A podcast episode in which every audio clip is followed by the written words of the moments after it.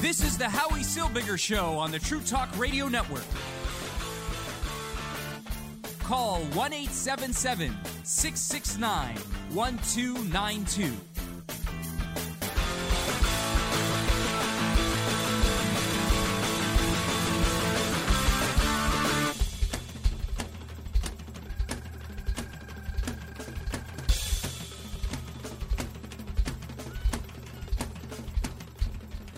Right here on the True Talk Radio Network. My name is Howie Silbiger. Welcome to the Howie Silbiger Show.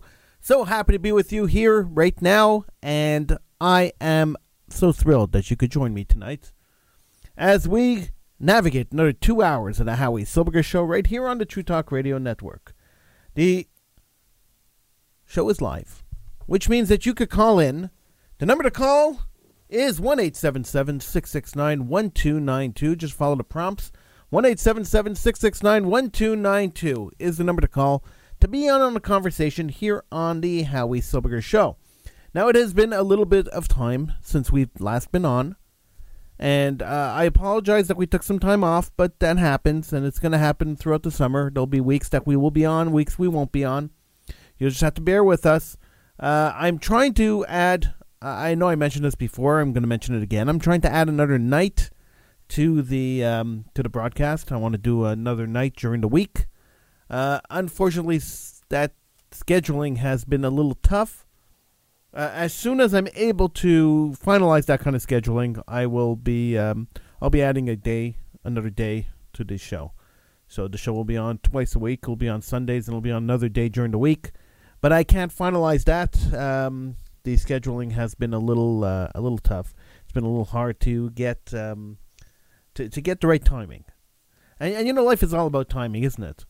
And um, and so I, am trying. I, I'm I am making an honest effort to be on twice a week, uh, and it's not happening yet, but it may happen in the near future. So keep an eye on the Facebook page. Look for the Howie Silbiger Show on Facebook, and um, and all the information will be posted there when we are ready and able to go on an extra night.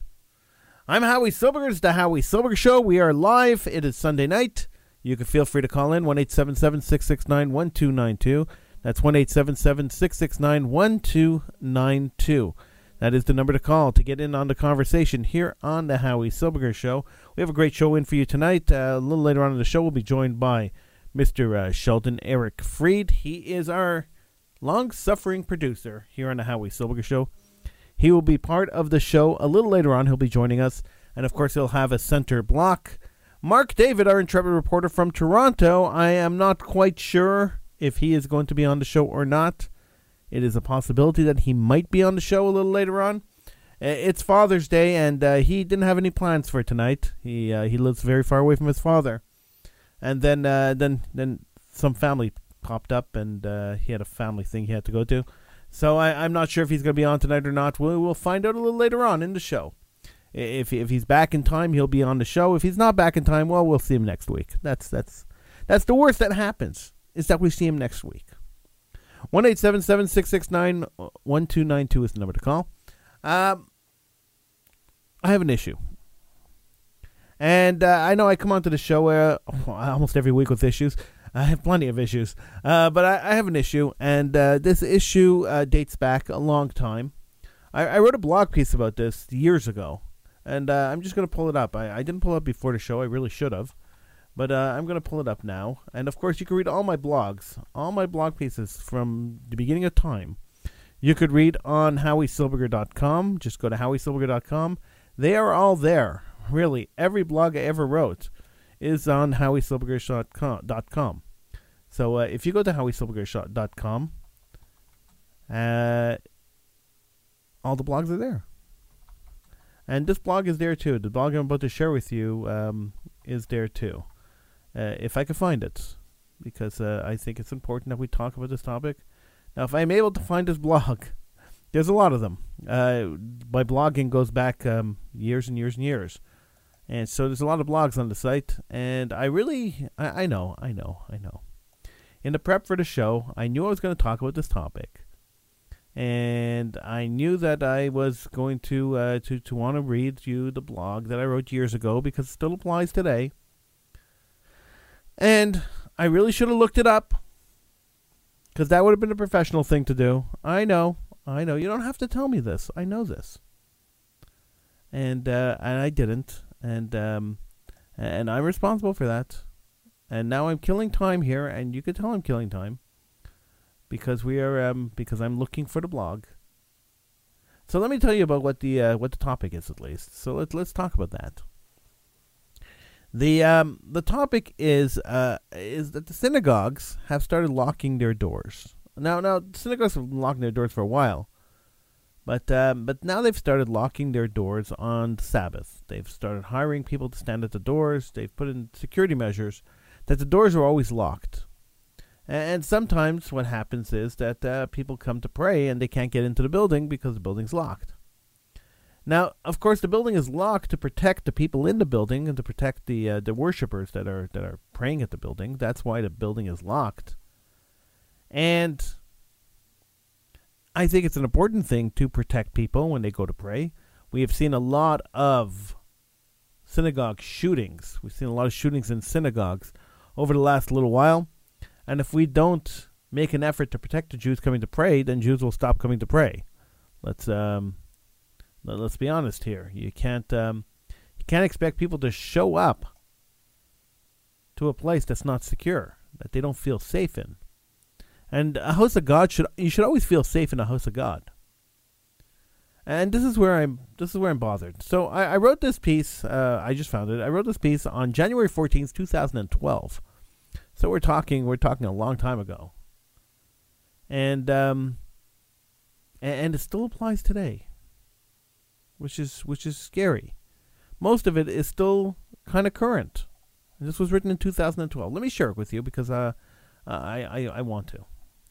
All right. Today on, on the Sabbath, the front door to our synagogue was locked. It was an unusual occurrence at this particular synagogue. Another synagogue, for some mysterious reason, never unlocks the front door, but this one always had it unlocked, and I was bewildered by it. After much investigation, I found that the doors were locked in precaution for reprisals from the incursion of Israel into Gaza. It was done, I was told, for my own protection. For my protection? Do I live in Gaza? Am I in the middle of a war zone? Can there be any less Jewish message than a synagogue locking their doors on Sabbath? Last week on this blog, I asked a question as to why pro Israel Montreal Jews don't demonstrate on the streets. See, another topic that I bring up uh, often, and uh, I, I was talking about this topic back in 2012. I went into a huge diatribe as to the message Montreal Jews are sending to Israel and the world by huddling in their ghetto and meeting in their synagogues to support Israel. This week I will not do that. Jew hating pro Arab thugs took to the streets a week ago calling for jihad, murder and elimination of the Jews. And I, I provided a YouTube um, a YouTube link. So if you go to look at the blog from uh, January 14th, 2012, you'll see the, uh, the, the link there. Uh, why on HowieSilbiger.com. Why did they feel that they could march through the streets of peaceful Montreal and scream these hateful, inciteful, and offensive slogans? Because they knew that Jews in great numbers would shy away from counter protests, would shy away from criticizing them, and would basically stay away. This was proven over and over again by the Jewish community. When Hillel brought in Bibi Netanyahu, the former Prime Minister of the State of Israel, now the current Prime Minister, to speak at Concordia, a small riot by the same Arab protesters seen in that YouTube video stopped the speech. Even though hundreds of Israeli supporters were sitting in the hall waiting for Netanyahu to start speaking, even though Netanyahu himself was ready to show up and deliver his message, the organized Jewish community, who later blamed Concordia, decided it was a security risk, so the peaceful participants at a university were deprived of their program by a few hundred thugs. Jews are scared. They are scared because the community preaches fear, Jews are scared because in the last decade the community has invested millions of dollars to build forts and fortresses around our schools, our synagogues, and our community centers. The community is scared because the organized Jewish community has consistently refused to speak tough when it comes to Jew hatred. The community is scared because our leadership is scared. The definition of a leader is one who stands in the forefront and leads, not one who cowers in their highly priced protected ghetto and squeaks from behind a podium. Yasser Arafat, although I hate everything the man stood for, was a leader. He didn't shy away from the Israelis. He didn't shy away from the message that the Palestinians must be a free people living in their own state. As terroristic and repulsive the mass murdering man was, he exemplified everything a leader should be, and his people are stronger for it. In an evil in, in all evil there's a lesson. Yes, Arafat taught us that you believe you are fighting for what's right. Then put your body and soul in front of it until death. Too many times in Jewish history, Jews hid away in their ghettos. Too many times in Jewish history did Jews cower and hide. Today we have a strong homeland. Today we are a proud people who should be holding our heads up high and declaring our Jewishness, declaring our publicity for our support of Israel, but most importantly, declaring that we are not afraid. I find myself quoting Rabbi Meir Kahane a lot these days. Although some consider him a radical, he did quite a few things to say about Jewish activism that applies greatly today. At a speech at Brandeis University shortly before his assassination in 1990, Kahane was accosted by Jewish protesters calling him a racist and Israel a genocide state. His response could teach us a lesson. Here's the quote If God forbid we should listen to these crazy Jews here, there would be no Jewish state. They still suffer from an advanced specific form of Jewish ail. It's called guilt. There are certain kinds of Jews who hone guilt as to a fine art. They feel guilty about everything, whether we did it we didn't do it. We are guilty. Remember in Lebanon and Beirut, Christian Arabs massacred Muslim Arabs. Who was guilty? The Jews. Don't feel guilty. They had their opportunity over and over and over again for a state called Palestine. They refused because they believed they could have everything. So they speak today of moderate Arabs, a more sophisticated version of moderate terrorists, who presumably murder Jews moderately. There is not one Arab speaker who, if he came to Brandeis, would ever be picked by an Arab. And I know they are not riddled with guilt as these people are. Now, this, this was written 19 years later. 19 years later, Jews are still racked with guilt. This is why Federation did not hold their solidarity rally on the streets of Montreal. This is why a small ragtag group of people who have been standing in solidarity with Israel on a weekly basis for years have been marginalized and ignored. This is why Jew haters feel free to march in downtown Montreal unabated and unopposed, screaming Itbach al Yehud, slaughter the Jews. They know what the Jewish community has yet to figure out. When the rhetoric gets tough, the Jews hide in their synagogues and lock the doors. When asked on Radio Shalom Montreal why Solidarity Rally was being held indoors, deep inside the Jewish ghetto, Federation CJA President Mark Gold replied, It's easier to control the message. Unfortunately, the message is that the rally and the inaction of the Jewish community, and is that the community is weak, scared, and hiding. We are once again lambs waiting for the slaughter. Itbach El Yehuda slaughtered the Jews, yelled the protesters last Sunday. The Jewish community's collective response, a loud click as they locked their synagogue doors on Shabbos. So this I wrote in 2012, January 14th, 2012. I will post it again on the Howie Silbiger show page so you could uh, you could find it. So go to facebook.com and uh, and and like the Howie Silbiger show page. I'll post up a link there because uh, I, I think it's as relevant today as it was then. Uh, sure, some of the uh, references are a little dated, but I don't think much has changed at all. I, I don't think much has changed. The Jews still lock their doors on Saturdays. The Jews still hide in their ghettos and in their synagogues and have rallies and and and um, and vigils in their synagogues instead of taking to the streets and saying we're not scared of you. The only way to fight back against a Jew hater the only way to destroy a Jew hater is to destroy a Jew hater, is to actually physically destroy a Jew hater. It's very sad that we don't that, that the community doesn't subscribe to this.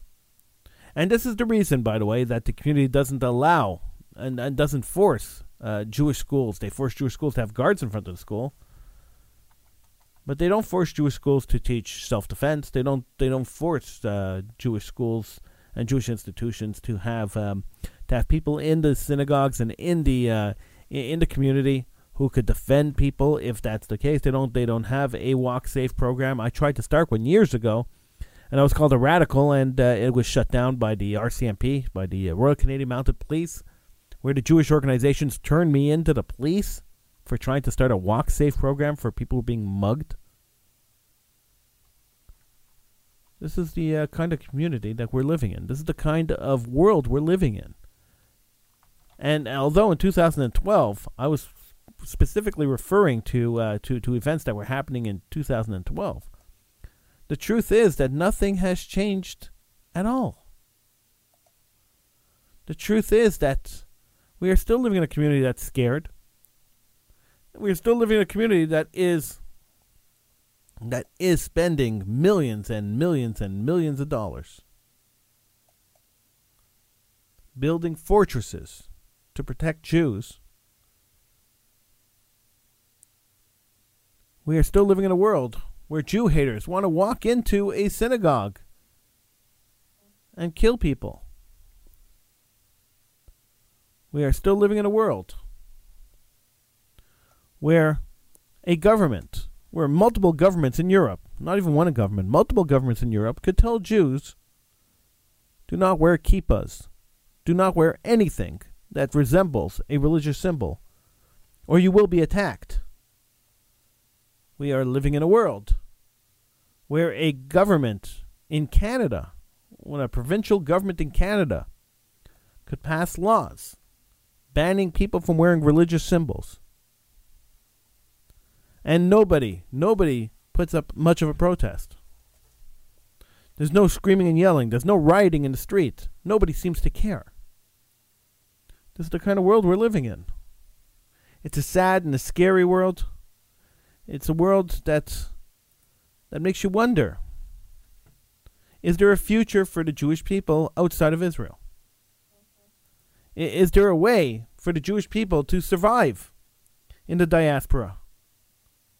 When we know that there's so much hatred is it possible that there will be a another Holocaust? And of course, we have the lefty Jews who don't see the danger, who who, who refuse. They wear they they're blindly ignorant, and they're willfully ignorant. Uh, yesterday, um, I posted up an article on Facebook yesterday, saying that um, that the Venezuelan government has now started tattooing their citizens with numbers on their arms, so that when they go to um, food lines, that uh, they don't they don't take double rations. And I said, this is scary. And of course, there's always a uh, one of those Jews, one of those uh, one of those one of those lefty Jews, who'll post up, "Yeah, it's scary that there's so many food lines." No, that's not what's scary. That's not the scary part of that. Food lines. I mean, if you if you have a socialist state, you're going to have food lines. That's that's part of communism. It's part of socialism. That's not going to change. That that socialism has never worked, and creating a socialist state, you are creating food lines.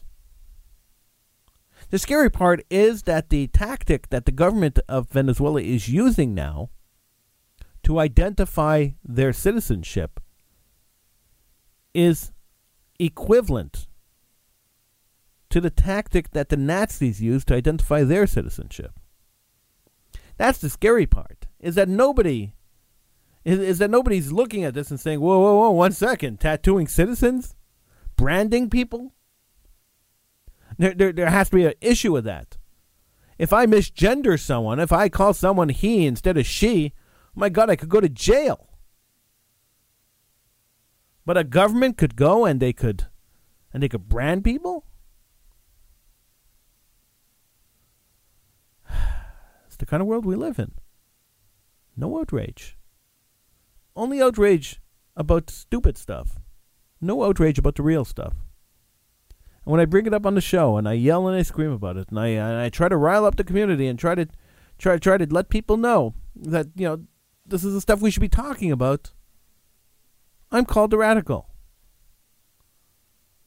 So sad. So so sad. I'm Howie Silbiger. This is the Howie Silbiger Show. We are heard live on the True Talk Radio Network every Sunday night from 7 to 9 p.m. You can feel free to call in. Number to call 1 669 1292. We'll take a little break. When we come back, the show continues right here on the True Talk Radio Network.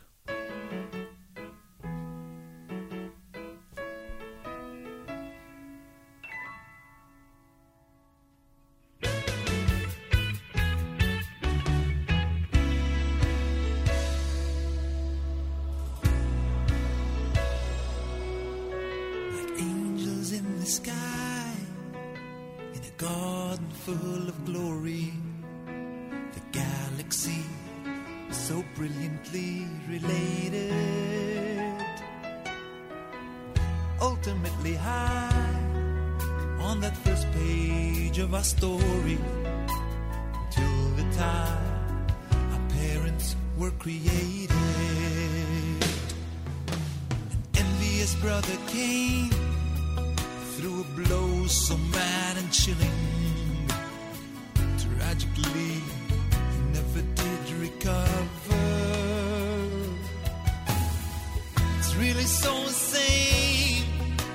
Our selfishness that's killing that stranger who's our sister and our brother.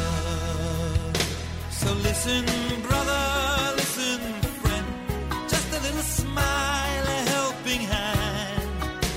We all will find a loving, kind humanity. We must teach our children to treat your fellow friend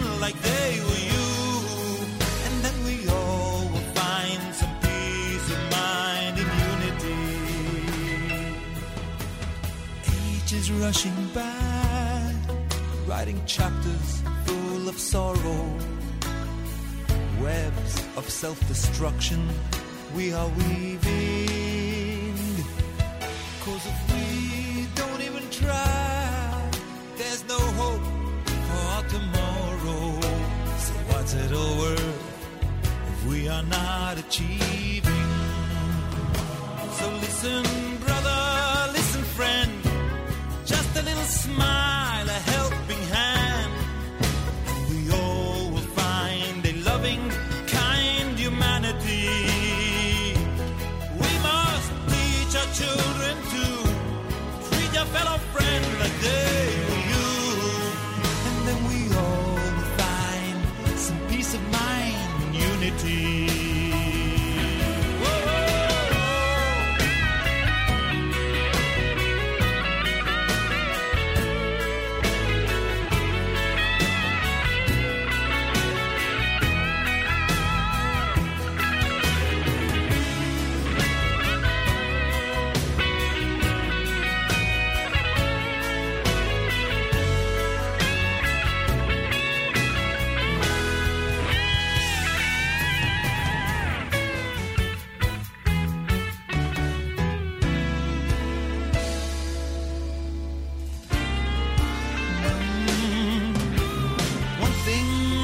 smile. Now at last, the happy ending. A global union anxiously excited.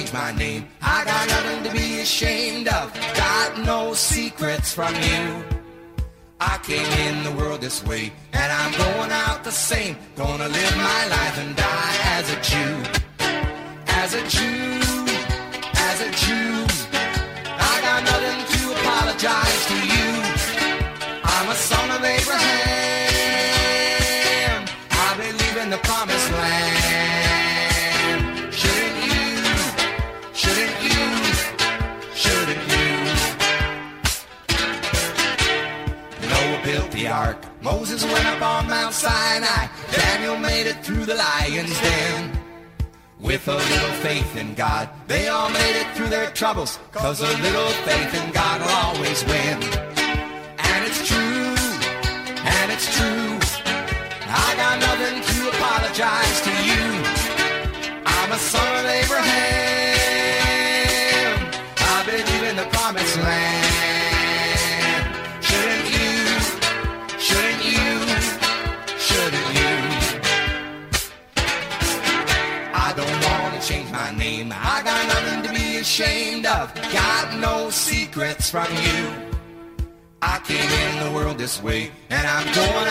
same. Gonna live my life and die as a Jew.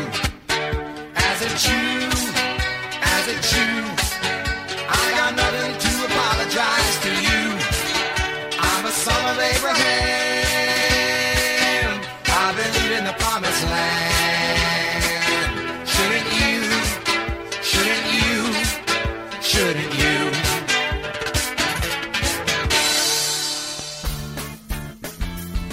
The Howie Silbiger Show on the True Talk Radio Network.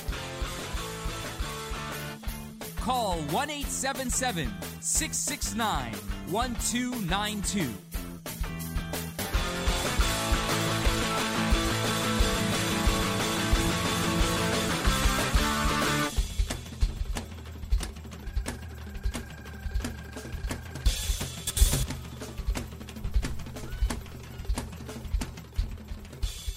And let me give you that number again. It's 1 669 1292. My name is Howie Silbiger. This is the Howie Silbiger Show. We are heard live every Sunday night from 7 to 9 p.m. right here on the True Talk Radio Network. Coming up after 8 o'clock, we'll be joined by Sheldon Eric Fried, my intrepid. Uh, my, no, my, my, he's not my intrepid reporter. See, I'm so used to saying we'll be joined by Mark David, and I'm not sure Mark David's going to be on tonight. Uh, so, so I wasn't going to mention him. But I, I, I did because um, because I, I don't know how to follow script. Uh, so uh, we we um we will be joined by Sheldon Eric Fried. He is my long-suffering producer. He'll have a center block for us a little later on, and Mark David will be joining us. Maybe uh, we're not sure if he's going to be on or not. Uh, we'll find out later on in the show. It's a big surprise for you and for me right here on the Howie Silbiger Show. But of course, you could be on the program, and uh, you are always welcome to join me by dialing 1 669 1292 and getting in on the conversation. That is that is your prerogative. You could do that. So anytime you want to be on the show with me, you could do that. You could dial 1 669 1292. And guess what? I'll be talking to you. So we're talking about locking the uh, synagogue doors on Sabbath. This is what's been happening right across North America. North American synagogues have taken huge security precautions after the shooting after after multiple synagogue shootings in the last year or so, and they've uh, they've taken these precautions, and they started locking the doors all the time, which which I which I think was a great idea to start with. By the way, I'm not opposed to locking the doors and protecting people. Now I know I know I'm going to get a, bunch of emails after the show saying, "Howie, what you want Jews to die?" No, no, I don't want people to die. I don't want people to feel uh, scared going to synagogue. I have no objection to locking the doors.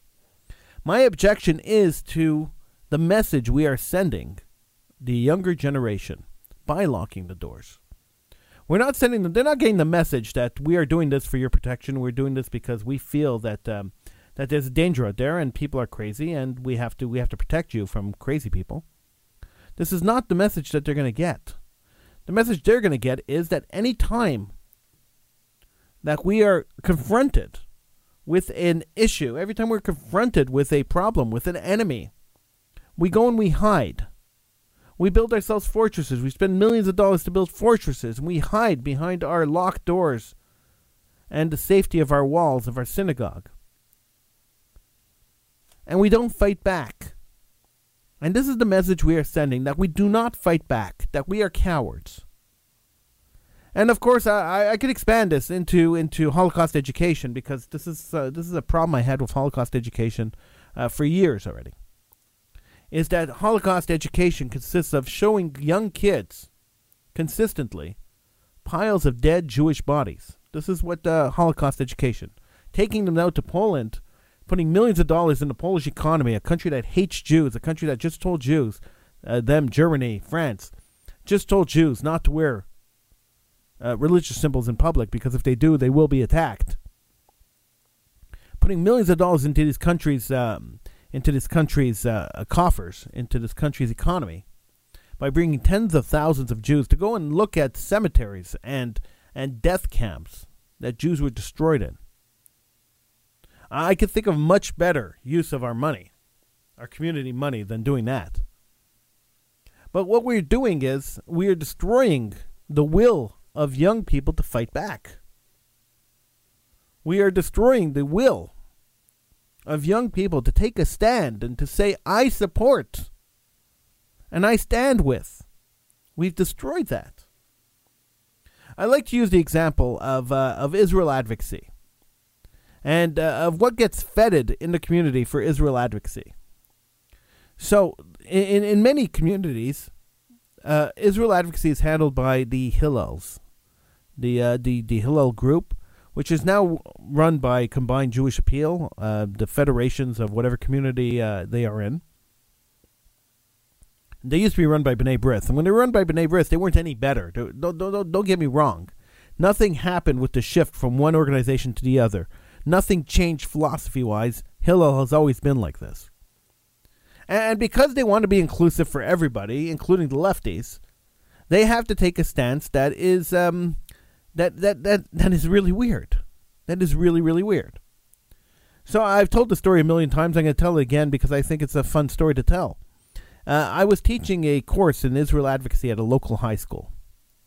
Uh, it doesn't matter where, it doesn't matter what the course was, but I was teaching a course in Israel advocacy at a high school, and I was replaced by a Hillel guy, by by the director, the exec director of Hillel.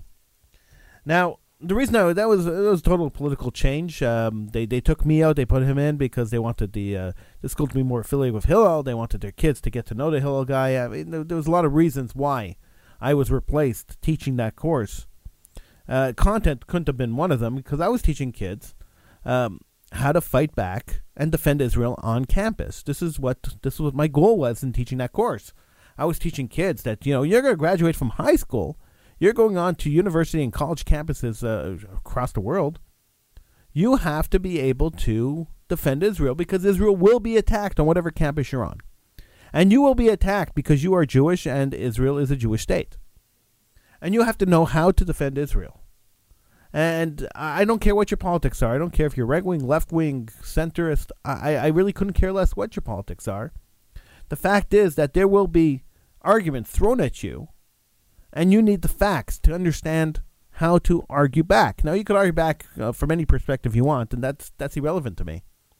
But you have to have the facts. You have to have the truth behind you, because any time you argue the truth, you can never lose. You can't lose arguing the truth. And so I taught them what apartheid was. We we spent weeks talking about apartheid in South Africa and then comparing Israel to apartheid. I taught them what the UN does and doesn't do what they're supposed to do and what they don't do. I taught them the history of Zionism, that there are many forms of Zionism, and not all Zionism are are the Zionism that they learned. And there are many different views on Zionism. I, and we walked through the views on Zionism. I, I taught them uh, how to protest, when to protest, how to write a letter to the editor of a newspaper, how to write a letter to uh, to to a TV station and a radio station saying, "Hey, that that ad was no good." I, I taught them how to read between the lines when they're reading articles to understand that the story being told in, in whatever article they're reading is probably not the, the full story.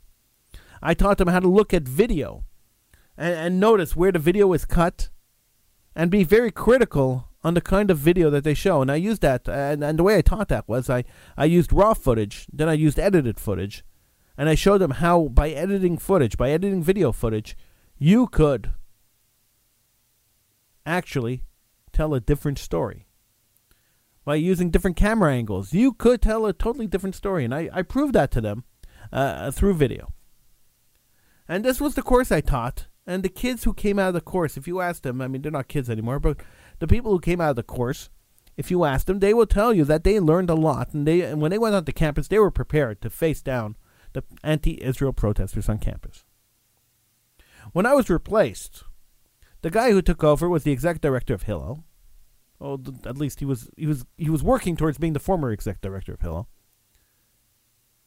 And the first class he taught was you could be pro-Palestinian and pro-Israeli at the same time, and there's no conflict of interest. You could support the strive, uh, the, the, the, the striving of the Palestinian people to have a Palestinian state in the same land that Israel has an Israeli state, and there's no conflict at all. That was the first class that he taught. So I saw him in the hallway. I was still teaching at the school. I was teaching something else, and I saw him in the hallway, and I said, um, I'm just trying to understand. How could you say that the Palestinians have the undeniable right to build a state in the exact same land that the state of Israel exists in. What are they going to do? Superimpose it on top of each other? Are they going to build stilts? I mean, how, how how physically could this possibly be? And how could you say there's no conflict? When the, when the Palestinian flag, uh, forget the flag. If you take a look at the Palestinian propaganda and you look at the the map of Palestine and what they want claimed is Palestine and what they want to be Palestine, it is the exact same map as the state of Israel. So how could you possibly say that you could be pro-Palestinian and pro-Israeli at the same time? You could support their their their undeniable um, right to have a state, which just so happens to be the exact same shape and same location as the state of Israel. How could that work logistically? Unless you're supporting, of course, the destruction of the state of Israel. Because if you're doing that, then then I understand this. He called me a fascist. That's how he answered me. He says, "You are a fascist." And then he refused to talk to me after that. And this is what Israel advocacy has become in the Jewish community. Because everybody's afraid to offend anybody. Because everybody's afraid of the truth. Everybody's afraid to stand up and tell the truth. To speak the truth, to teach the truth, to be the truth. Just go hide in our locked synagogues and we, we, we, we don't educate our kids to be proud Jews, to be proud Zionists, to be proud Jews, to, to, to love the Torah, to love to love Judaism. We teach our kids to hate Judaism. We teach our kids that Judaism is fear. Judaism is victimhood. Judaism is mountains of bodies being pushed by a bulldozer into a pit in middle of Poland. This is what we teach our kids that Judaism is. We were persecuted. We were persecuted. We were persecuted. Let's eat. That's what Judaism has become. I know it's a sad commentary, and I, I hate to be the one to say this. I, I, really hate this commentary. But this is where we've gotten. This is where the Jewish community has gotten. Uh, a couple of years ago, I had the audacity, and uh, I have a lot of audacity. I had the audacity. I did a radio show, and at the time we were on an AM station, and uh, we had a huge listenership on the AM station, which has since uh, shut down or whatever happened to that AM station. We're not on the AM station anymore. And I had the audacity to do a show saying that um, that Jews aren't survivors of the Holocaust. We are victors of the Holocaust. We won. I had the audacity to do a full two-hour show saying that Jews won the Holocaust. We didn't lose, we won. And my proof simply was that here I am. My, my, both my grandparents were in concentration camps. And here I am, talking to you on the radio as a proud Jew wearing a kippah. I'm sitting here talking to you. That means we didn't lose. That means that the Nazis did not win. They could not have won. Because if they would have won, we wouldn't exist today. True Talk Radio wouldn't exist today. I would not exist today. You would not exist today if you're Jewish. That's what would have happened if the Nazis had won. But the Nazis didn't win. And Jews survived and Jews were victorious in surviving the genocide against them. And by being victorious, we stand tall and proud, or at least we should. Shouldn't we? Shouldn't we stand tall and proud? Not cower in our corners and cower in our synagogues and lock the doors and pray that nobody bothers us? Shouldn't we be a proud, strong nation? But we're not. I'm not saying don't remember the victims of the Holocaust. God forbid. I would never say that. Don't remember the people who died? No, no. Always remember the people who died. Have your have commemorations about the people who died. But don't forget that there were a whole group of people who didn't die. There were a whole group of people who fought back. There were partisans in the forest killing Nazis. There were people trying to assassinate Hitler. There were people who fought tooth and nail for the survival of the Jewish people. There were people in the camps. And there's a great story about a rabbi in the camp who baked matzah, who made matzah. He baked matzah so that the Jews around him, at least, could celebrate Passover.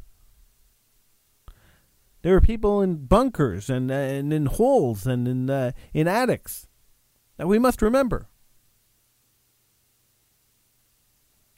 But we see that the we see that even that memory is starting to fade.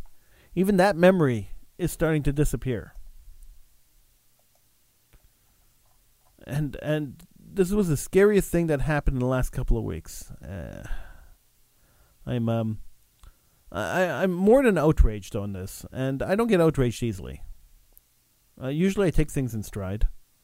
I mean, I get on the show, we talk about the issues, but I, I don't get outraged by the issues. And this was outrageous. And this shows where we have gotten to when it comes to when it comes to uh, Jews, reverence to the dead people of the Holocaust, self-respect.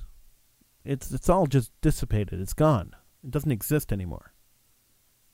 By the way, you can get on the conversation if you want. One eight seven seven six six nine one two nine two. I, I love Mel Brooks. I, I really do. His movies crack me up. From his skewering of the Third Reich and the producers to his bumbling Nazis in To Be or Not to Be, Mel Brooks made it a point to ridicule Nazis and Nazism, taking down their evil by mocking them. When the television show Hogan's Heroes came out, the cast were survivors of Nazi atrocities. Some of them were survivors of death camps, others fought in the resistance or the partisan movements. Werner Klemperer played Colonel Klink. He was the head of the um, he was the head of the uh, of the of the prisoner of war camp that the that the show was based around. He was the also the most incompetent Nazi in the force. Now Klemperer insisted that he would never wear a swastika, nor would he ever allow Klink to be victorious in his schemes. The Nazis always had to be the losers and the butt of every joke. When a swastika appeared on that show, it was always upside down, and the majority of the Nazis in the show were played by death camp survivors who saw it as a victory to be able to, after suffering the way they did, play Nazis as a fool. Boy, have the times changed. It is amazing in a world that is super sensitive, a world where careers and reputations are ended by the utterance of monosyllabic words a world where a 70 year old recording of God Bless America is pulled from stadiums and statues of the singer are covered up and then removed because Kate Smith once sang a song that may be perceived today as racist. In that kind of world, it is amazing, it's mind boggling that Netflix found it appropriate to produce a show that roasts a young teen, Anne Frank, who was murdered during the Holocaust. Now, first of all, using the term roasting a Holocaust victim is absolutely the most disturbing thing that I've ever heard. You know, considering the fact that millions of Jews were roasted in the ovens of Auschwitz, Birkenau, and Treblinka. The imagery that the roast brings up is not pleasant or funny to descendants of people murdered in these prisons I'm sure the writers of the show found the double entendre hilarious. But it only goes to prove that insulting comedy has to come to a screeching halt. Unless, of course, it's about Jews. Imagine for a second if the subject of the show would have been the roast of Emmett Till, a 14 year old black child who was murdered in Mississippi in 1955. His mother's decision to show his beat up, decomposing body at his funeral was one of the catalysts of the civil rights movement that finally brought down segregation and brought equality under the law, in theory, at least, to all races in the U.S. What would happen if the show used characters like the woman who accused Till of catcalling her, the three men who beat him up, tied a rope around his neck, and drowned him, and the judge who acquitted his murderers as characters to roast and mock him? I'm sure the writers of the Anne Frank episode would recoil in horror. Oh my God, we can't do that. Yeah, at the thought that uh, they they, reco- they would recoil in horror if that if that was brought up in the in the writing room. Netflix would never allow it to air. Society would freak out. Netflix would have to make a major public relations uh, apology. It would be a public relations disaster. Um, the comedians involved, uh, comedians, I'll use that term very loosely. Uh, the comedians involved in the episode would be blacklisted forever. And that's what would happen if they did a roast of Emmett Till. Yet somehow, it's okay to roast Anne Frank, to mock a girl who was murdered in Birkenau, in uh, I'm sorry, in um, in Dachau. It's okay to do that. It's okay to murder Anne Frank. She was she was around the same age as Emmett Till when she died a horrific death in um, in a concentration camp under the Nazis and murdered because of her religion. So is there much of a difference between a uh, a 14, 15 year old girl murdered because of her religion or a 14, 15 year old black kid murdered because of his skin color? No, I don't think so. Yet it's okay to do a Netflix roasting of Anne Frank. Now, the producers of the show, there, there was a little bit of an outcry, and the producers of the show said, Lighten up, it's comedy. The uh, comedians, and I'll use that term extremely loosely, used in the episode are all Jewish, which makes it even more horrific to me. These Jews, all dressed in Nazi costumes with proper swastikas, and all were willing participants in this abomination. All these Jewish people were the ones roasting Anne Frank. How sad and sick society has become. When Mel Brooks and the producers of Hogan's Heroes went the Nazi comedy route, their goal was to ridicule Nazis. Netflix decided to ridicule the victims. There's a thick line between the two, and although there's been no substantial kickback from a segment of society who finds shaming and mocking Holocaust victims distasteful, there's been no calls for boycotts or major pressure put on Netflix to pull the show and destroy the tapes. There's been no calling out of the comedians in the show, no ruining of careers, no freakouts whatsoever, just a passive sigh, a nod, a few angry articles, and pretty much silence. The memory of Holocaust victims deserve more than that. Never again is an empty phrase if we continue to allow the memory of the Holocaust and its victims sullied by garbage such as this. To think that little more than 70 years after the attempted genocide of the Jewish people, that Jews would be part of this project is, is absolutely sickening. It's deplorable, it's condemnable. The fact that the director of programming for Netflix is a Jewish descendant of Holocaust survivors is even more deplorable. This really should be a wake up call for all Jews, both in North America and around the world. Jewish life is expendable. Murdered Jews are to be mocked. By allowing this show to be produced, Netflix is saying that empathy, compassion, and caring for the Jewish people is over. I'm sure every single Jewish, every single anti Jewite, every single one of them heard the message loud and clear. I'm Howie Silbiger. This is the Howie Silbiger Show. We're heard live every Sunday night from 7 to 9 p.m. right here on the True Talk Radio Network feel free to call in. Numbers to call 1 669 1292. That's 1 669 1292. I'd love to talk to you. Uh, maybe I'm overreacting here. I don't know. I, I don't think I am. But, you know, maybe you think I'm overreacting. Let me know what you think. 1 669 1292. Just a ragged boy with no place to stay. No one wants a Jewish child, they all chase him away. Just a ragged boy trying to survive. He'll do anything, just to stay alive.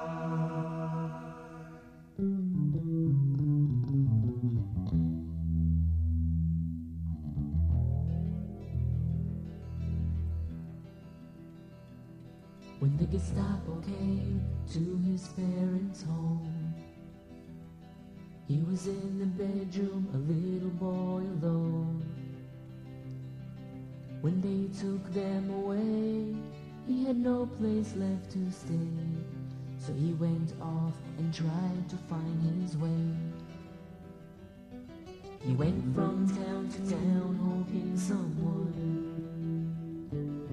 would take a vagabond child as a son.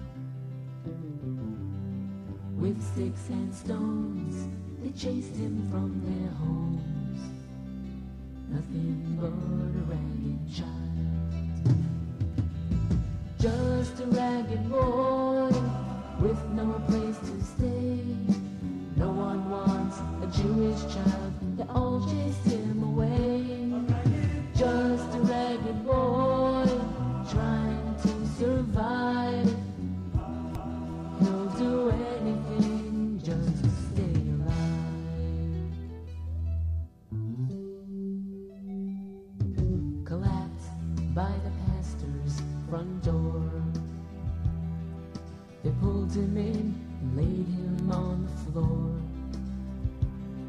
Must be a Jewish child out there running wild. We'll save his soul and sprinkle him with water. They taught him things, they showed him what to do. And never, never did they mention the word Jew. Things didn't stay the same, they even changed his name. Christopher, the son of the pastor. Just a ragged boy with no place to go. They saved his life, but they only want his soul. Just a ragged boy trying to survive. He'll do anything just to stay alive.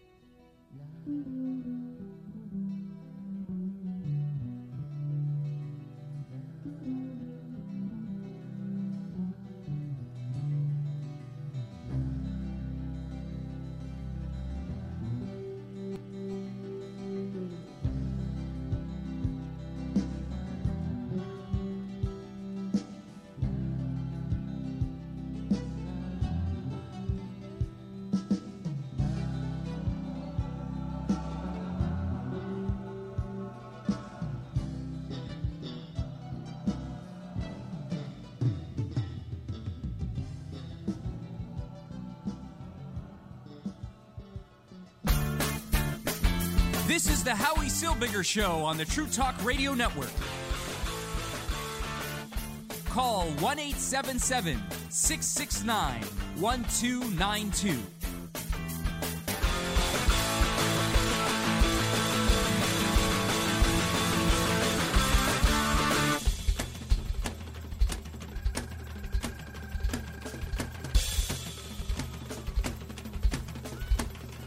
So Netflix has decided that roasting Anne Frank is the uh, is the appropriate thing to do. That, that's okay to uh, to make fun of victims of the Holocaust. How sad and disgusting is that? And, and the Jewish community hasn't really freaked out all that much about this. Uh, yeah, there were a couple of um, there were a couple of articles written. There was um, there was a couple of uh, there were a couple of uh, radio shows done about it. Not very much. Uh, Netflix has not been pressured to take down the show. The comedians, and I use that term very loosely, that participated in this abomination have not been censured by the community or by public opinion. Nobody seems to care that Netflix produced a show making fun of Holocaust victims. I know we're we're almost 80 years after the Holocaust. But what will become of the memories? Apparently, apparently, they will be forgotten. I'm Howie Silbiger. It's the Howie Silbiger Show. You can give me a call if you want. 1 669 1292. When we come back from the short break, Sheldon Eric Fried, my long suffering producer, will be with us.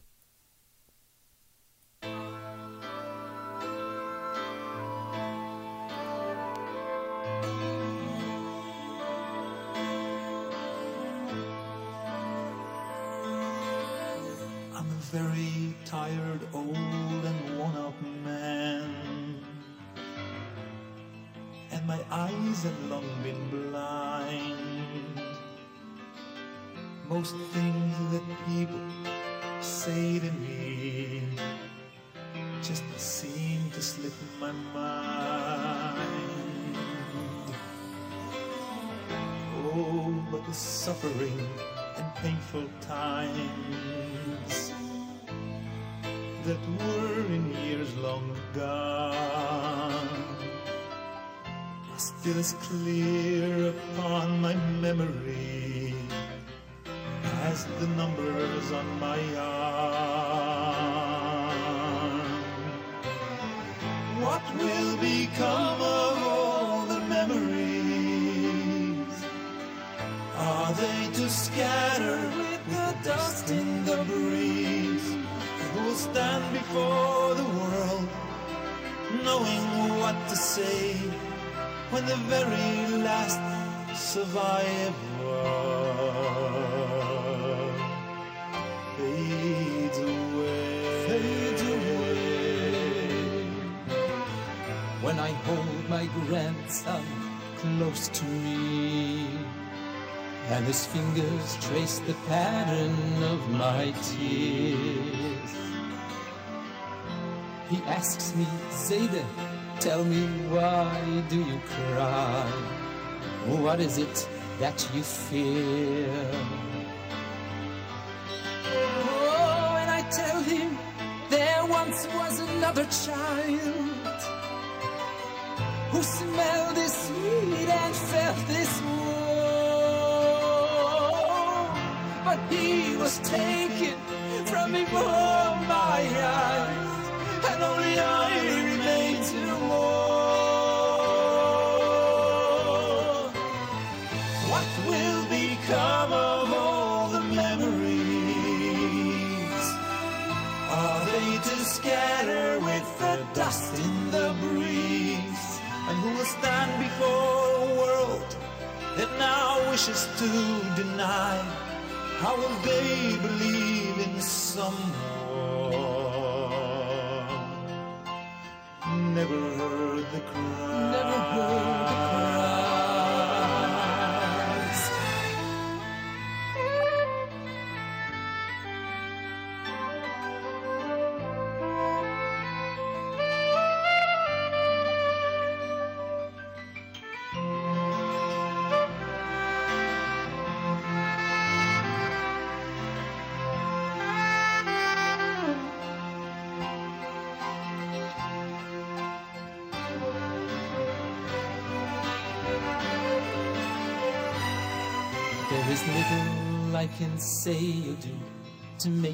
Change. Time has a way of passing by so fast. Like a fleeting shadow, no one will recall the faces of the past. What will become of all the memories? Are they to scatter with dust in the breeze? Yet one thought gives me comfort. It's all that I have left. For I know that God in heaven won't forget.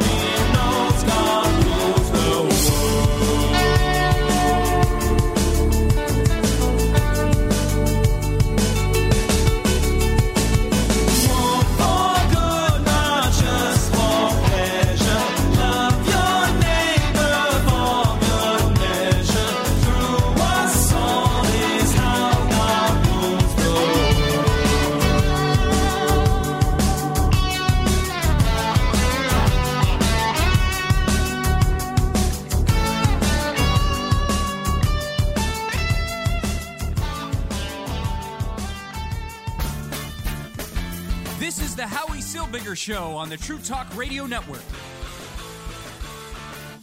Call 1 877 669 1292.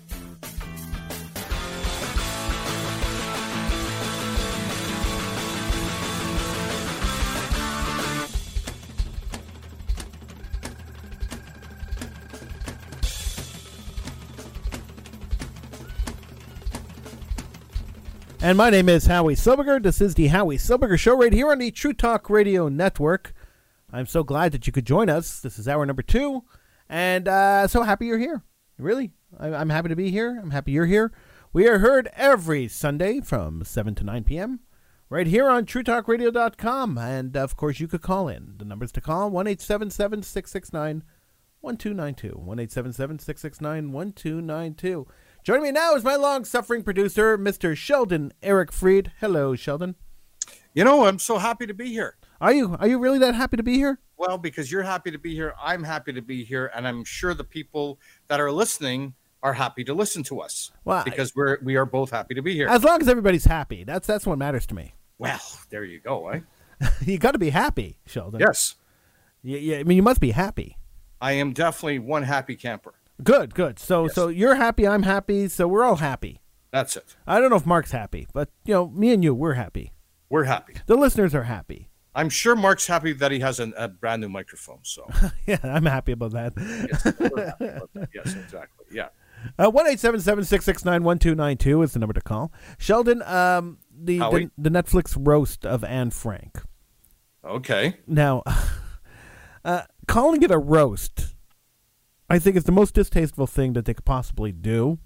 When you They couldn't think of another word. when you're talking about roasting a um, a Holocaust victim, and, and uh, just the concept of um, of producing a um, a comedic show that mocks a Holocaust victim, and using Jewish comedians to do it seems seems like an abomination to me. Yes, I would. I would definitely have. I de- definitely would have to agree with you, and also to to use Jewish comedians and their willingness to do this. It, it's sick, isn't it? Uh, there's some kind of mental illness involved here. I mean, you don't have to be religious not to, you know, not to be comfortable in doing a roast on Anne Frank, I mean, how- and even even just the term roast, like I just find it quite disgusting. Honestly, it I- really I, don't know what I don't know what other word I could actually come up with. uh, you know, the comedians who are who are involved and the writers of the show say "Hey, you got to lighten up. Uh, you know, it's just comedy. No, no, it's not comedy. I think comedy is comedy is okay to joke around to a certain point, but when you're touching a sensitive subject like this, you know, comedy or no comedy, I mean, I could laugh with the best of them. And I'm and I know you can too. We've gone look, we've gone to nasty shows uh, uh, just for laughs, and com- comedians have come very close in going over the line, and a couple of them had gone over the line, and one of them got caught. And but to do something like th- like this, Netflix, a very w- well renowned, uh, you know, uh, TV TV streaming service and everything like that, and to to to do that kind of a topic and to get Jewish comedians, I don't know. That's where I think I I you know I draw the line. I find I find it really disgusting, and um, uh, it's it's just revolting. And I, you know, I used the example last hour, and I want to I want to bring it up again. Uh, what if this was a 14 year old uh, Emmett Till, the, the the black kid, in 1955, who was killed uh, by a bunch of white guys uh, for allegedly catcalling a, a woman, and then they found out that he didn't catcall the woman, and the guys were acquitted of his murder because you know he was black and they were white. What if they decided to take this kid who who started the civil rights movement, his death triggered the civil rights movement, take this kid and, and roast this kid? I mean, like take this kid No, and mock they shouldn't ro- they shouldn't roast anybody. No, but like if they this. did do that, there would be such an outcry in the world that that they would. that you know Netflix would have to shut down. Really, they they, would- they would have no choice. But but it's okay to do it to a Holocaust uh, a Holocaust victim. I I don't understand. I think the world has really desensitized of what the Holocaust really means. And you know, a lot of uh, uh, you know, a lot of people even deny the fact that the Holocaust ever existed, as you and I have both have heard many, many, many times. And I think that for what people what people are doing and completely desensitizing that, I think it's thoroughly disgusting. So, so how do we how do we fight this? How do you fight something like this? I mean, I sent a, I sent an email to Robbie Pra, who is the uh, program director of Netflix. Uh, I I know Robbie since he's a little boy. I, I sent him an email and uh, he didn't answer me, right? Because he's not going to. Um, So so how do you fight this? How, how, do you how do you how do you argue with this when the when the community is so blasé, and the community is so apathetic, like the world Jewish community is so apathetic that nobody uh, nobody really stood up and started screaming about this. There was there been and no I think protest. that's exactly why they're doing these shows because they know that the community is not standing up. So they're probably fi- fi- fi- figuring out if the community is not standing up, Howie, then maybe they maybe they're not as upset as some people think that they are. But shouldn't we be?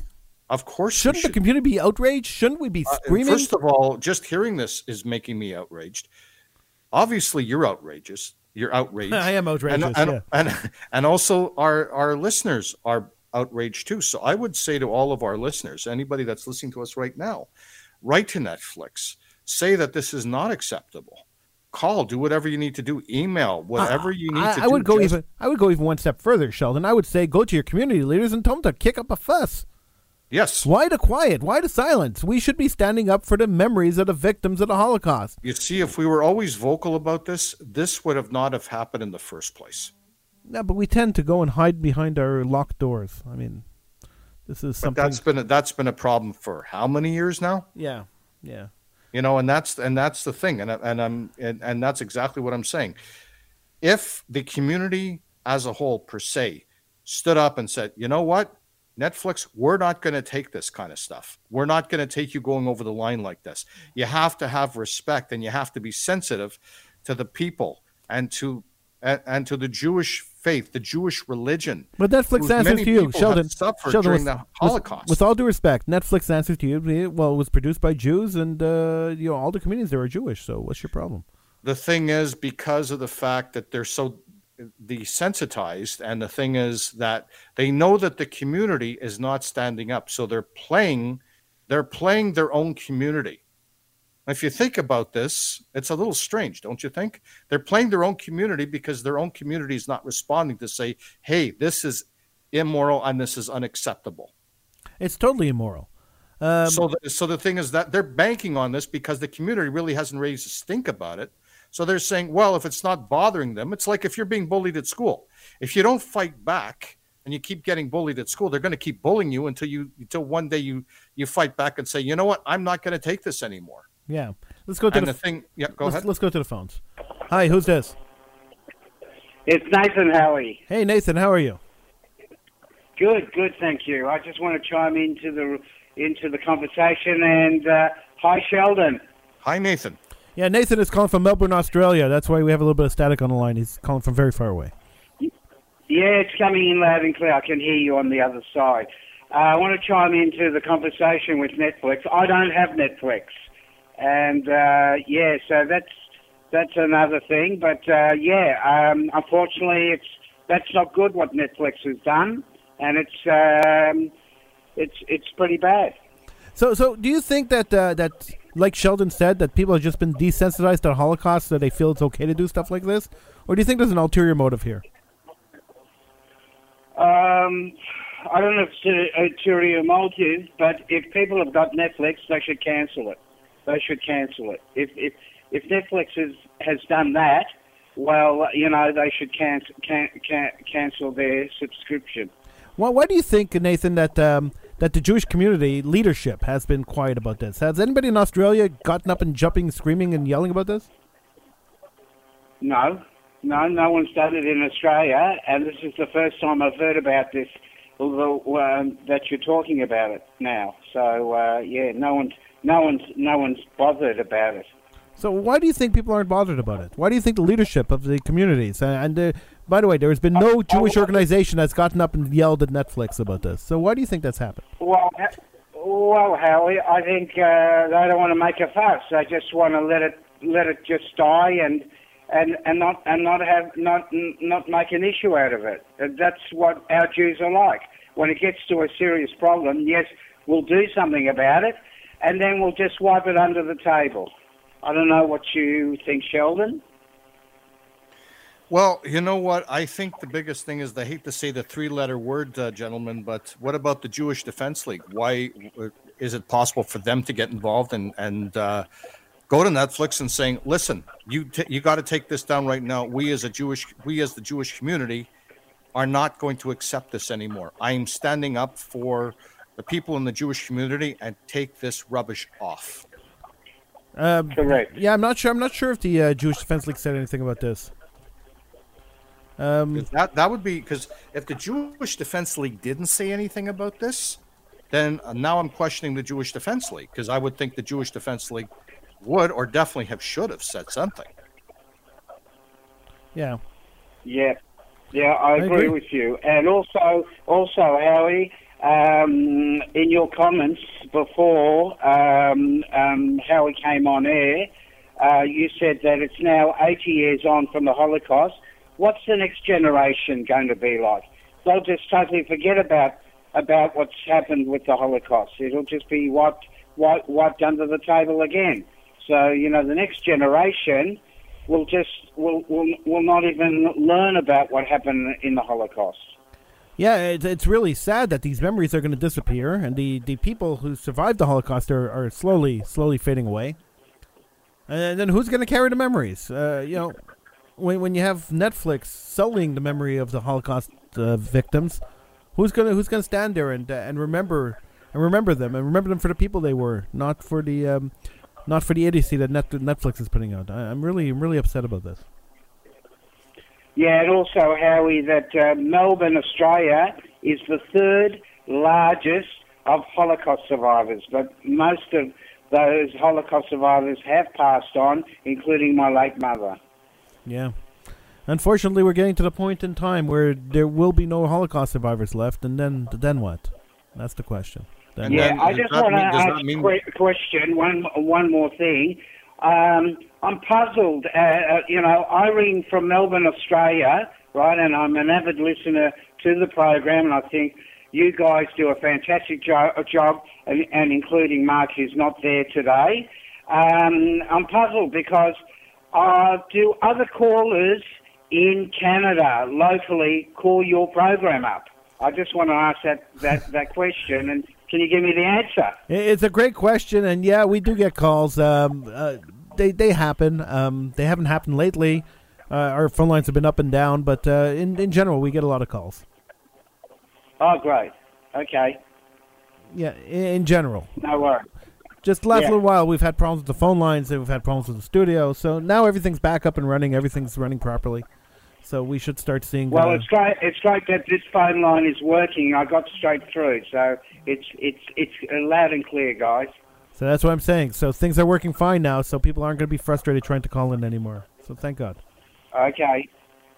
All right, thank you so much for calling, uh, Nathan. I appreciate it. Take care, No Nathan. worries, Howie, and, uh, and keep up the great work uh, uh, yourself, Howie, and Sheldon. Great, great program. Thank, Thank you, so much, Nathan. Take care. Bye bye. All right, that was Nathan uh, from Melbourne, Australia. I, I just messaged uh, Meir Weinstein from um, from the JDL and asked him if he had a couple of minutes to come on to the show. Uh, he hasn't answered me, so maybe he's a little busy. But if he doesn't come on this week, I'll try to get him on for next week, and we could ask him that question. Yeah, Because- because I'm I'm I'm just wondering because you know you brought up a very interesting point. If in fact the the you know the unfortunately the people in the Holocaust victims are slowly starting to pass on, pass away, and then is it is the next new generation going to be what they call a total forgotten generation?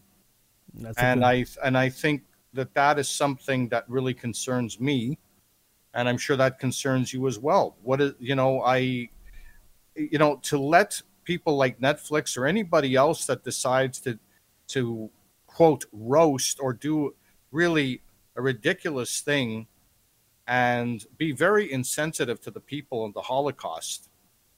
Uh, I think really, I, I would worry. I would really worry and be extremely concerned about this. Yeah, me too. I, I'm I'm I'm really concerned about this because uh, now we're roasting Anne Frank. Um, I, I hate even saying it sounds sick. Yeah. I mean, you know, I, uh, but but that's what they're calling it. They're calling it the roast of Anne Frank. I mean, it's just disgusting. And, and so, but you know, now they're doing that. What's next? What's next? Are they going to do a comedy based on in a concentration camp? like a sitcom based on what- the that's, Constitution? that's Is what, that next that's what? I'm worried about, and they're gonna and they're gonna scale back, or what's the you know what's to prevent from them maybe going further by even maybe questioning certain things about the Holocaust or certain stories about the Holocaust or you know things that we've known for many many years and we know for a fact many many years, and all of a sudden you know they say like maybe parts of it was would be a cover up like what where else can they go here? Where you know where what more can they cross the line? Where you know uh, what more damage can they do? And the thing you is know, the, the- jewish if the jewish community howie themselves are not going to rise up and saying you know what?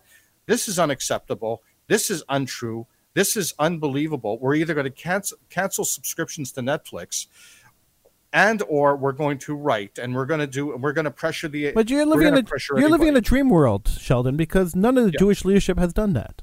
yeah and that's the biggest problem Nobody has done that.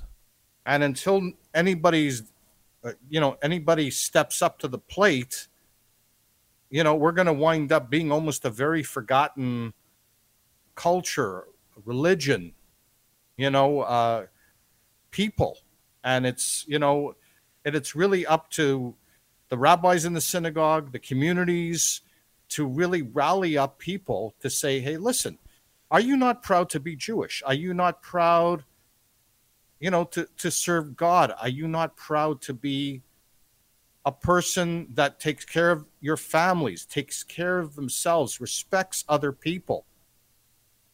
Like where you know where are we going to wind up going? I mean we even see our local community not standing up at all No, we Like- see we see the world community not standing up. and now the world community is not standing up and now we haven't heard anything from the jewish defense league what Well, have they done what was that? We We're saying we haven't heard anything. I'm not sure if they they said anything about this or not. okay Um, I, I messaged the uh, the the chairman of the Jewish Defense League, the Canadian chairman. Uh, he hasn't answered me yet. I mean, uh, you know, it's Sunday night, it's Father's Day, right? He might be a little Right. busy. Um, but um, but if he answers me, I'll I'll let you know.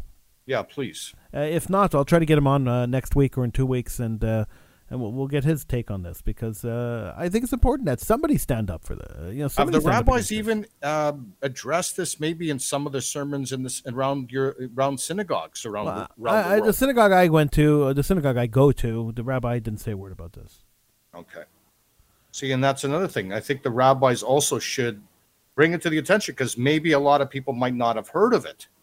Some That's- people, yes, of course. I'm sure that a lot of people did, but I'm sure there's a lot of people that haven't. Like Nathan himself said, he didn't hear of this. It's the first time he's heard of it. Yeah. Uh, the community in Melbourne hasn't really said much, if anything at all. So there is a lot of Well- exposure that needs to be made. Well, that's why the Jewish community, you know, uh, as grassroots, has to push their leadership. We Mhm. we have the responsibility as people in the community to push our leadership to do something about it. Anyway, we're gonna have to take a little break. When we come back, the Howie Silbiger Show continues. I'm Howie Silbiger. He's Sheldon Eric Fried, and we're both happy to be here. and we are both happy to be here. Um, Go. and um, and we're gonna uh, we're gonna take a little Oh, break. Yeah, and I have something about Meir Weinstein. I just got a Facebook message from him. Yeah, he's banned from Facebook. I see it. Oh yeah, you just saw it. Okay. Yeah. Okay. All right, so we're going to take a little break. When we come back, the Howie Silver Show continues right here on the True Talk Radio Network. I'm going to try to reach Meir Weinstein. I want to I want to talk to him. I want to ask him uh, the question. All right, so we're going to um, we're going to give him a call and see if he answers. and uh, and if he does, after the break, we'll have him on the air with us. If he doesn't, well, I guess we won't, right, Show? That's it. All right, so we'll take a little You, break. you got it, Pontiac. we come back, the Howie Silver Show continues right here on the True Talk Radio Network. Hey, you! What's that you're wearing? Yo, it's my yarmulke. Yo, yo, yo, guys, that's so hot already. Yeah, I want something new, something now. Something cool, something hip. Something wild, something fresh. We don't have anything new, guys. What shall we do? Now, eight Aton, hit it. Yo, Len, yo, Len, check this out. I want another beat, something I can learn from, something I can rock to. Here we go now. Big, big, big, big Jewish. Big, big, big, big Jewish. Jew- Jew- Jewish. Big, Jewish. Albert Einstein. Medicine, Psychology. Sigmund Freud. Politics. Golda Meir. Was the middle of the day or was it dark into the night? The moon was full and clear or the sun was shining bright. I had a tete-a-tete with a man of high esteem. Such a lifelike situation, it could have been a dream. He said I lived a while, around 30 years at least, and I think you should listen to me until I've said my piece. I said that's fine and dandy, but your face is turning bluer. Said be good, be cool. Yo, yo, be Jewish. Ah, yeah, yeah, yeah, yeah. Baseball. Sandy Koufax. Ah, yeah, yeah, yeah, yeah. Literature. Elie Wiesel. Poetry. Emma Lazarus. Ah, yeah, yeah, yeah, yeah. Comedy. Billy Crystal. So I said in response, what exactly are you saying? Is there something I should know? Is this a game that you're playing? What's the point to these words? Is it simple as it seems? Do you have a video to explain what you mean? He said in times like this, you should use that information because the world could get confusing. Assimilation. If you don't have the tools, then you won't know what to do. Or so be good, be cool. Yo, yo, Or be Jewish. Ah, yeah,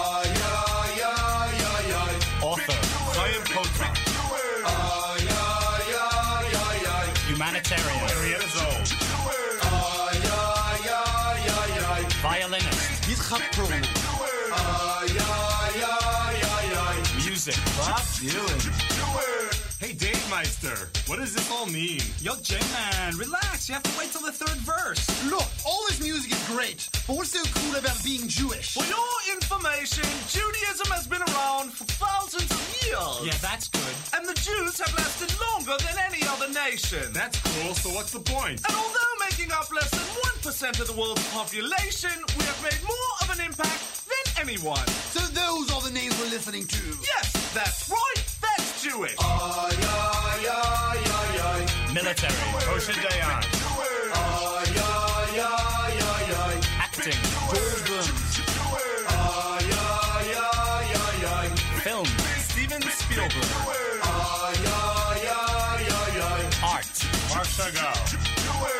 message is crystal, your intentions are clear, but I need to know more, so he said. Listen here. Knowledge is the key to any type of growing. Where did you come from? Where are you going? Learn about yourself. Learn about your past. Learn about your heritage. Learn how to ask. Then when people talk to you and ask you what's newish, you'll respond. Be good, be cool, be Jewish. Ah, yeah, yeah, yeah, yeah. Economy.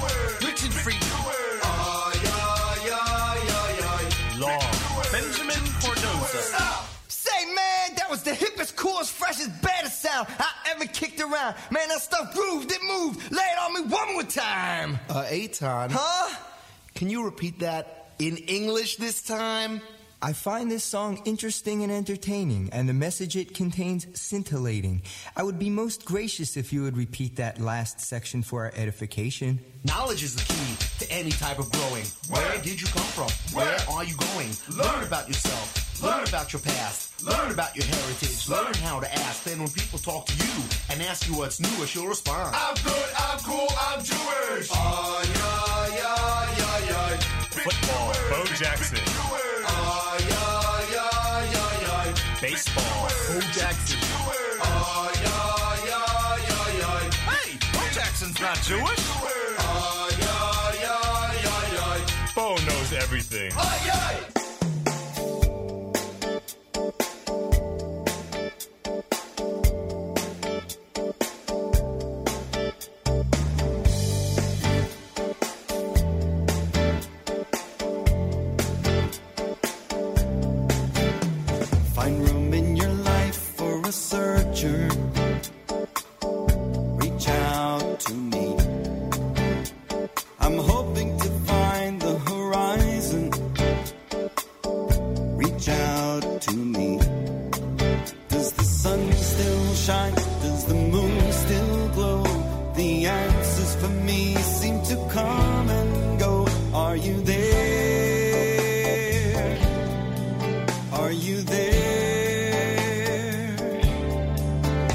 Do I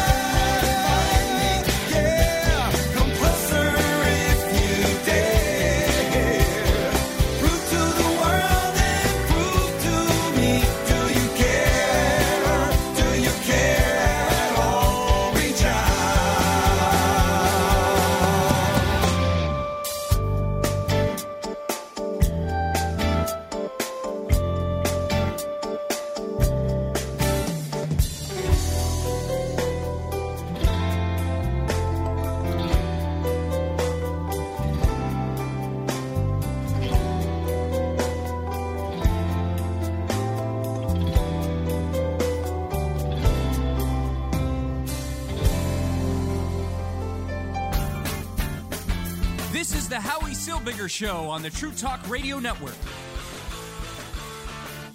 Call 1 877 669 1292.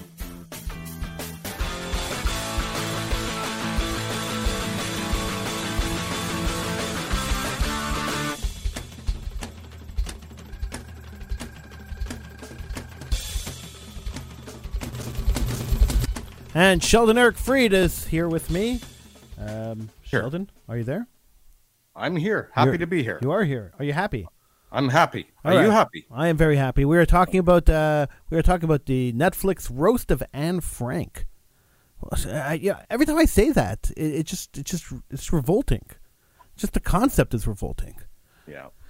Uh, we managed to get through to Meir Weinstein of the JDL, and uh, he's graciously agreed to join us on a, on a three minute notice. So thank you, Meir, for that. I appreciate it.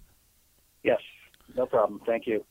Uh, Netflix uh, Netflix decided that it was a good idea to make a comedy show about um, uh, about making fun, mocking, and, and making fun of Anne Frank, a Holocaust victim.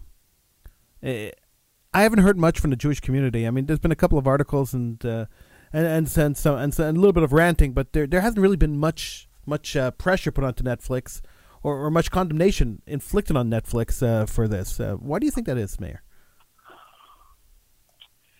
It's a good question. It's um,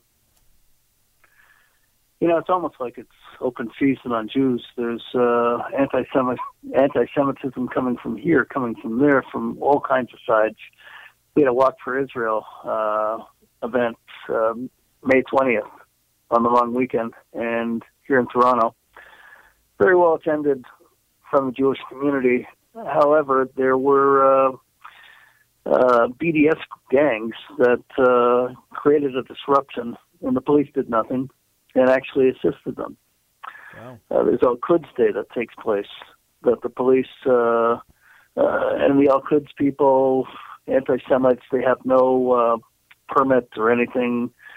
Uh, the mayor uh, uh, condemned them, and there's supposed to be uh, measures taken by the city uh, to enforce the law to see that that is not going to happen. Meanwhile, the police gave them a full escort, free of charge, to parade on downtown streets. They closed off traffic for them to uh, to preach the message of slaughtering Jews and destroying Israel.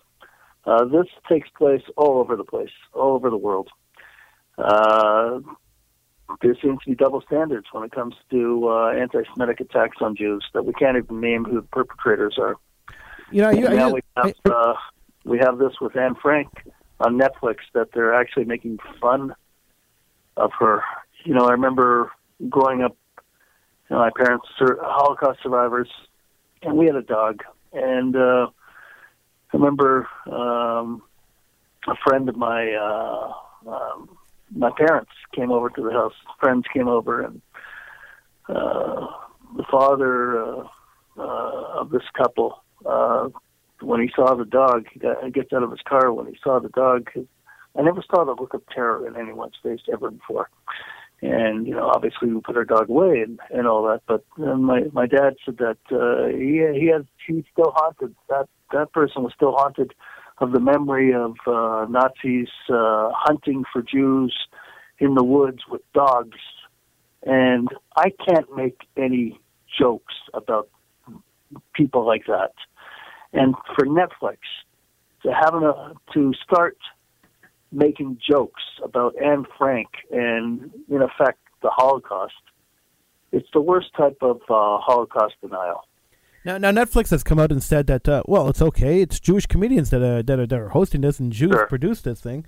So Yeah, uh, like you know, some of my best friends, right? Yeah, some so of my best friends are Jews, so how could I be anti-Semitic? Right. look, our, our our program director is a Jewish guy named Robbie Pra. I mean, you know, everything's Jewish here. So what's the problem? That that's what they said essentially, and it, it's just mind-boggling. It, it blows my mind.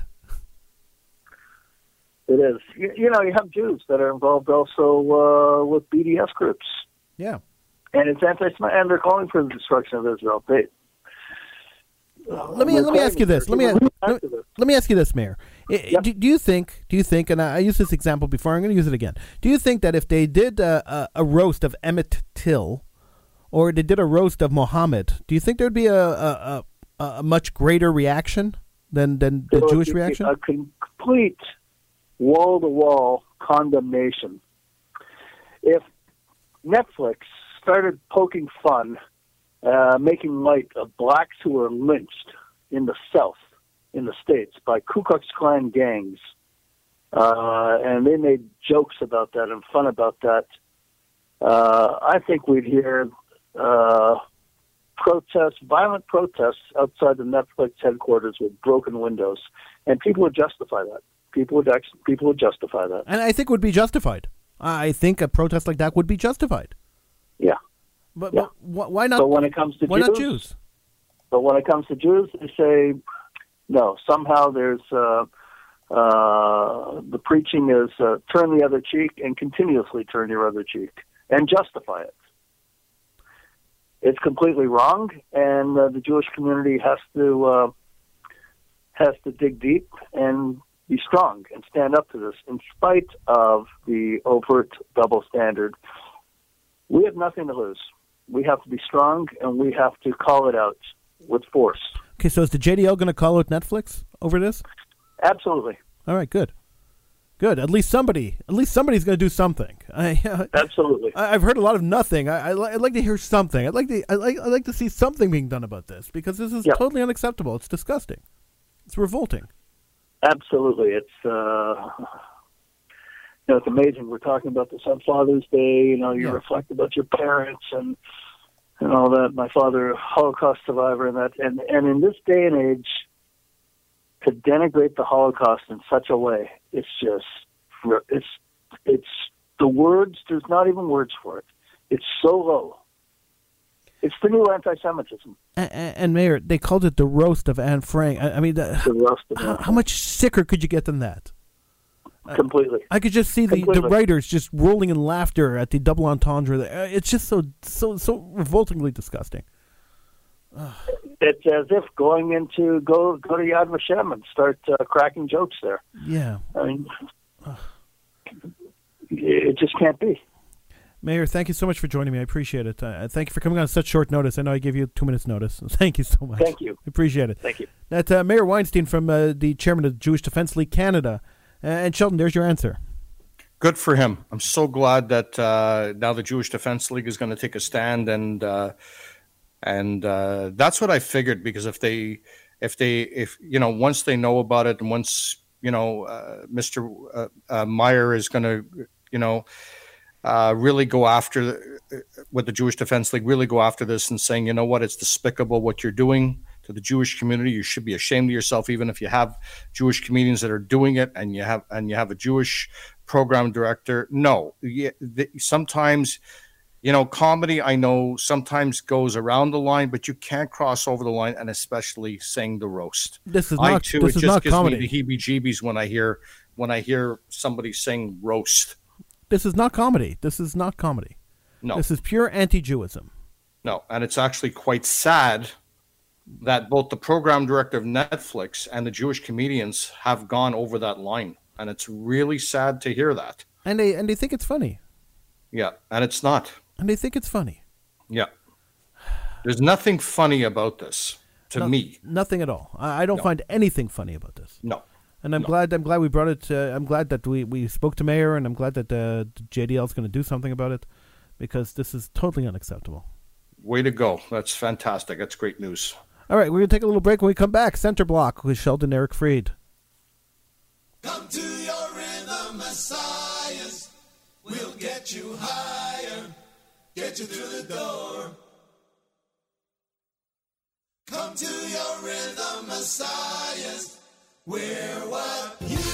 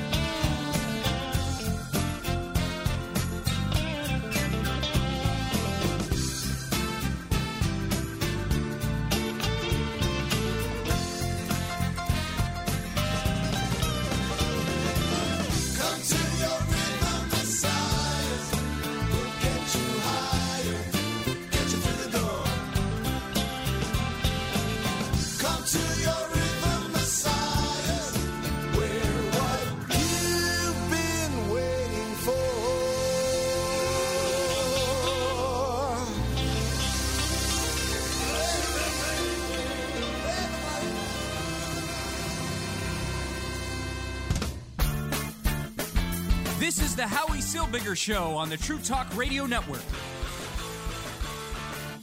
Call 1 877 669 1292.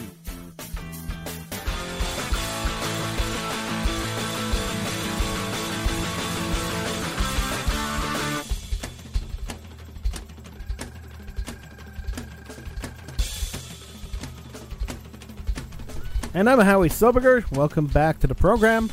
And it is Sunday, which means that we are, uh, well, it's always Sunday when we're on the show, isn't it? Now, uh, it, it is Sunday, it's last, uh, last hour of the Sunday show, and we are, um, we are blessed. We are absolutely blessed and privileged to have Sheldon Eric Fried here and Center Block. Good evening, Howie. My topic for this evening's center block is first, France's law on banning religious symbols. Now, Quebec in Canada just introduced Bill 21. Which country is next to take away our freedoms of religion? There is no question on the hatred, racist, and xenophobia both governments of France, along with the government of Quebec, have towards their citizens whom are proud to wear religious symbols of their respective faiths. The French law on secularism and religious symbols in schools, banning wearing religious symbols in French public institutions, such as government operated, primary, and secondary schools. The law in France is an amendment of the French Code of Education that expands principles founded in existing French law, the separation of state and religious activities. The bill passed France's national legislature and was signed into law by President Jacques Chirac on the 15th of March 2004. Now in Quebec, across the water, their government called the CAQ, Coalition Avenir de Quebec, a far right wing group, has proposed Bill 21 and is now in the process of forcing the bill through to make it law. It is funny to me that both France and here in Quebec are very similar, and not only in language, but in terms that at one point both Quebec and France used to be a lot more progressive towards the left. Now it has gone way over to the right and have both passed their respective pieces of legislation banning the wearing of religious symbols. My question to you now will it be enough fuel for similar laws to be passed in the United States as well as other countries in the world? Is that possible? These laws fuel hatred, and as long as the person wearing religious symbols do not threaten anyone else, then I ask, why should he or she not be able to wear them and be safe at the same time? Another incident happened in Montreal that a woman wearing a niqab was peacefully waiting for a bus to pick her up from the bus stop. Well, on a quiet street where there was very little traffic, the bus driver arrived at the bus stop, however, did not pick her up. The woman was simply minding her own business waiting for the bus. And what was her so called crime? She was wearing an niqab. Big deal. She was not violent or uttered any death or violent threats.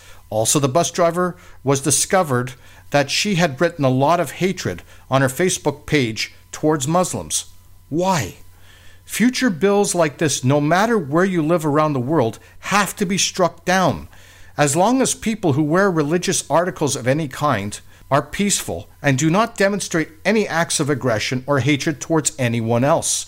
They should be permitted to wear religious symbols and not having to fear for their lives, along with the lives of their families and loved ones.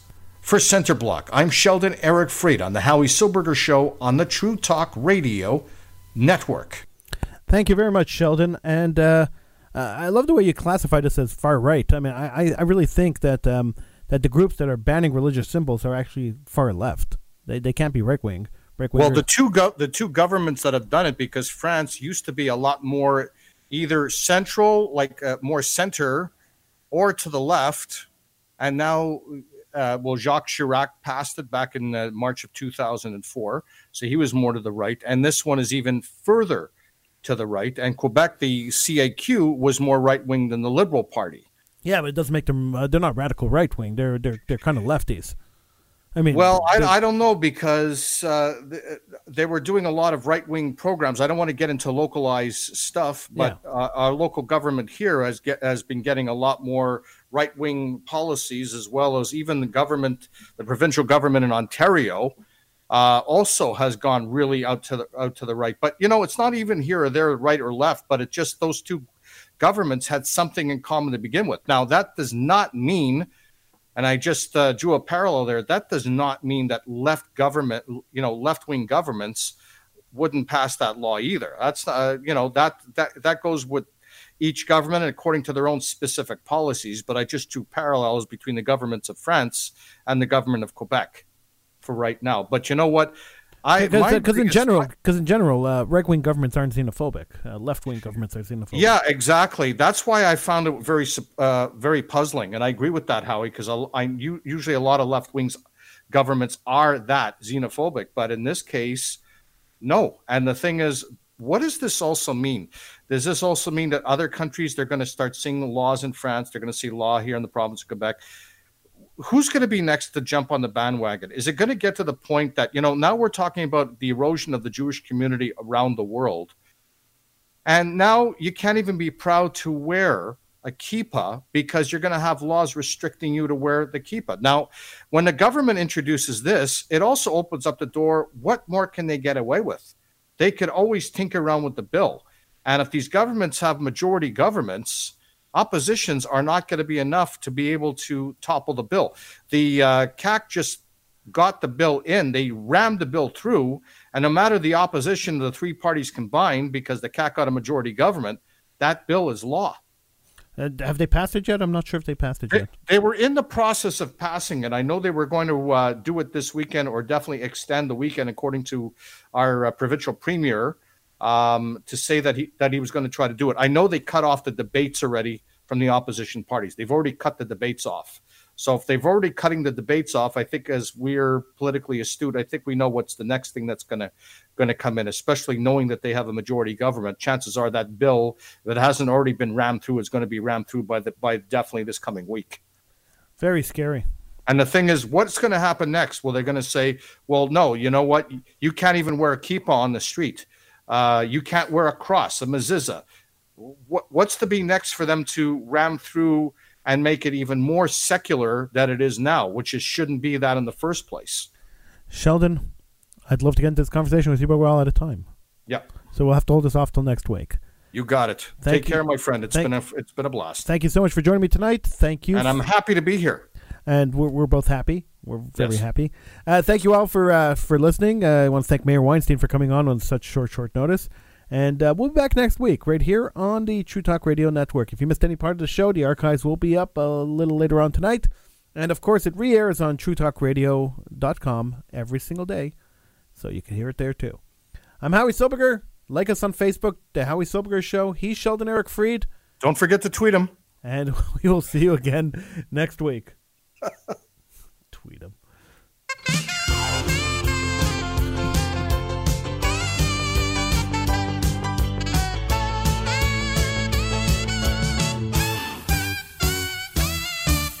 I seen it on the faces of kids all over the world. They're speaking as members of their Jewish community.